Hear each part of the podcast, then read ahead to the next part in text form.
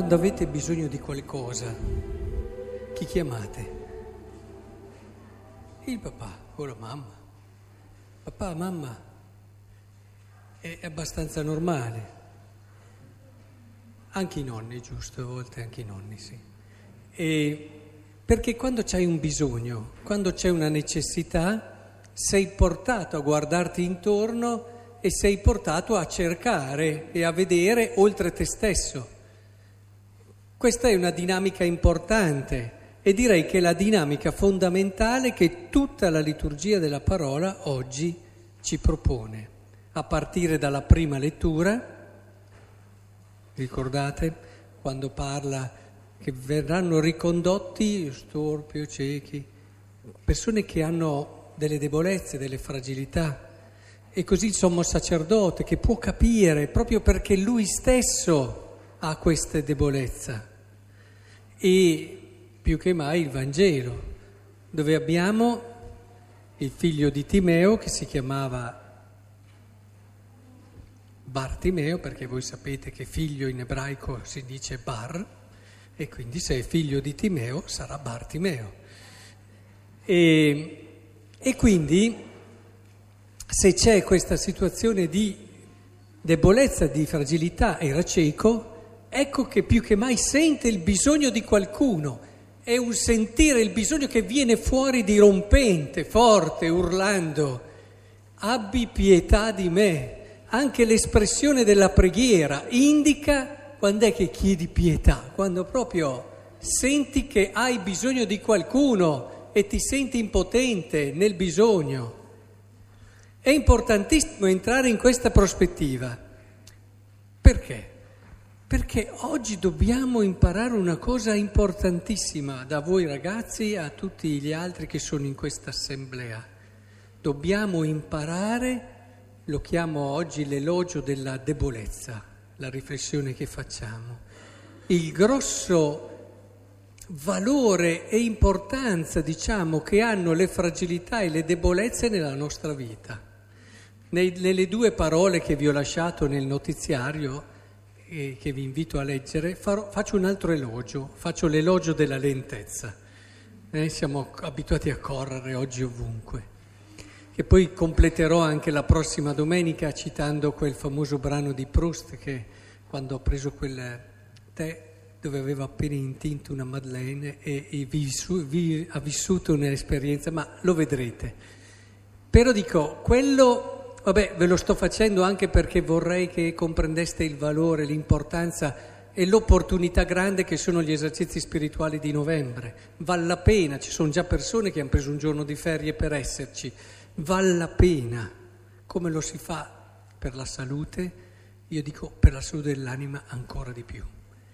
E nessuno si è mai pentito di aver fatto una scelta di questo tipo. Quindi, tornando adesso invece all'elogio della debolezza, e vorrei davvero che comprendessimo come le nostre debolezze, fragilità, sono un trampolino essenziale, importantissimo per uscire da noi stessi, per aprirci all'altro e soprattutto per aprirci al dono di Dio. E il Vangelo ce l'ha detto tante volte, ricordate il fariseo pubblicano, andò a casa solo chi fece una preghiera simile a Bartimeo, abbi pietà di me, Signore. Oppure in tante altre parti si vede che chi è nella necessità, non chi si sente già arrivato, bravo, autosufficiente perché ha fatto tutto quello che doveva, ma chi ha sentito, grazie alla sua debolezza, il bisogno di Dio, il bisogno di altro, la necessità dell'altro. È fondamentale questo passaggio perché attenzione è attenzione. Non sentire le debolezze non è, leggevo che non è tanto, eh, conoscete Einstein? Grande, grande, pensavo di no, invece bravi, siete dei bambini culti. Einstein, è grande genio, che ha sconvolto le regole eh, rispetto alle idee della fisica, Diceva, anche a proposito di cose umane, che differenza c'è tra il genio e la stupidità, che il genio ha i suoi limiti. Cioè il genio li sa vedere, la stupidità no, eh? di solito non si vedono i propri limiti, ma il genio li vede bene ed è importante vederli bene, perché sono un punto di partenza decisivo per andare oltre di noi. Ora, come dicevo, il Vangelo di oggi, non so se l'avete notato, ma sì, visto che siete bravi, ha un qualcosa che sorprende. Bartimeo, che cosa dice a Gesù quando gli chiede che cosa vuoi che ti faccia?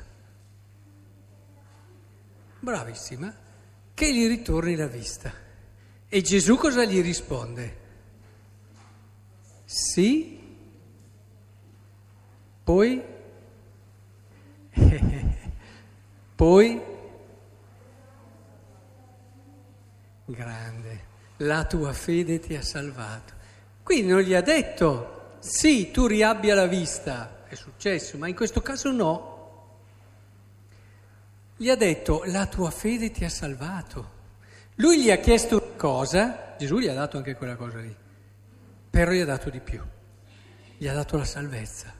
Che lui, insomma, magari sul momento non è che la sentisse tanto come esigenza, è, è l'incontro con Cristo che risveglia in lui quel bisogno che c'era, che non era solo quello della salute, ma quello della salvezza, tanto che dice il Vangelo, lui cominciò a seguirlo, diventa discepolo, è lì che c'è la salvezza.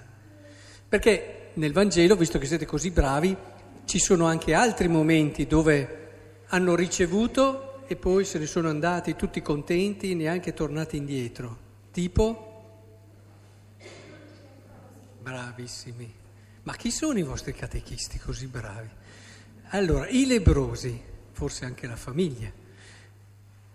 I dieci lebrosi, vi ricordate ad esempio? Guariti, nove se ne vanno là, tutti contenti, solo uno torna indietro a ringraziare. Ora, anche qui Bartimeo avrebbe potuto dire ci vedo, ci vedo, basta.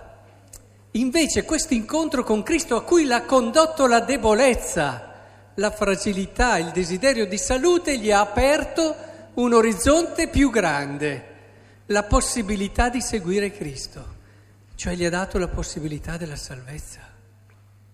Oh, oh, Dio fa sempre di più. Vi faccio una piccola confidenza.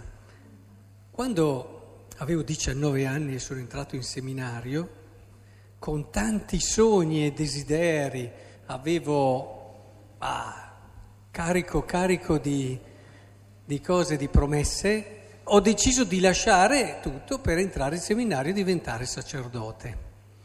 Dopo quasi 30 anni, quasi 30 anni che sono sacerdote, ho già fatto un calcolo e visto che ho già più di 50 anni, ahimè, dopo quasi 30 anni vi posso dire una cosa sinceramente. Ho un'idea del sacerdote che è diversissima da quella che avevo quando ne avevo 19, ma diversa, diversa. Avevo dei sogni, delle aspettative, delle cose, adesso ho capito molto meglio, probabilmente andare avanti sarà ancora così, che cosa voglia dire fare il sacerdote, che è diversissimo. Per certi aspetti, certe aspettative e sogni che avevo non ci sono più. C'è un'altra consapevolezza.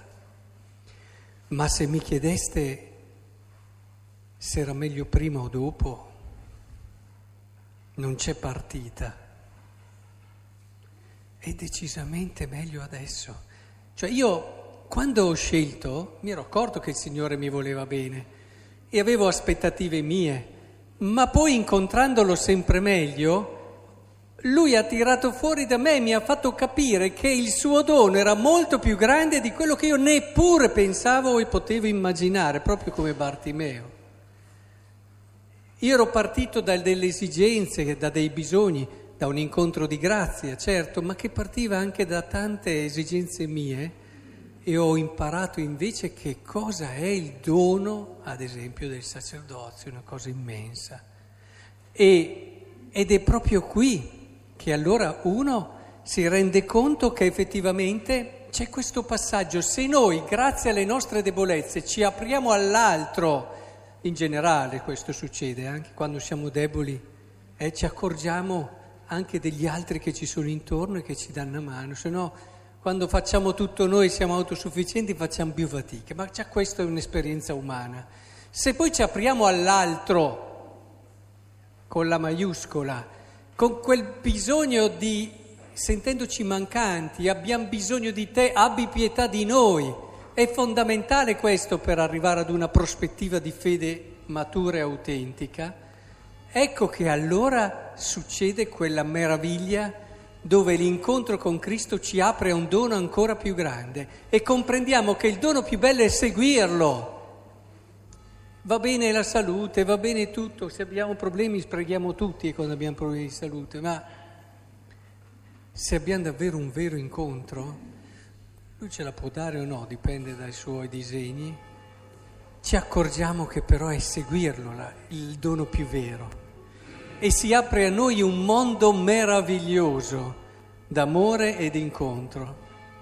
Quindi partiamo, io voglio lasciarvi questo, facciamo tesoro delle nostre fragilità e debolezze, rendiamole quel trampolino che ci fanno arrivare a Dio ed è lì, ed è lì che allora inizia un altro film che neppure a volte osiamo immaginare e che si aprirà dinanzi a noi come possibilità di gioia e di salvezza.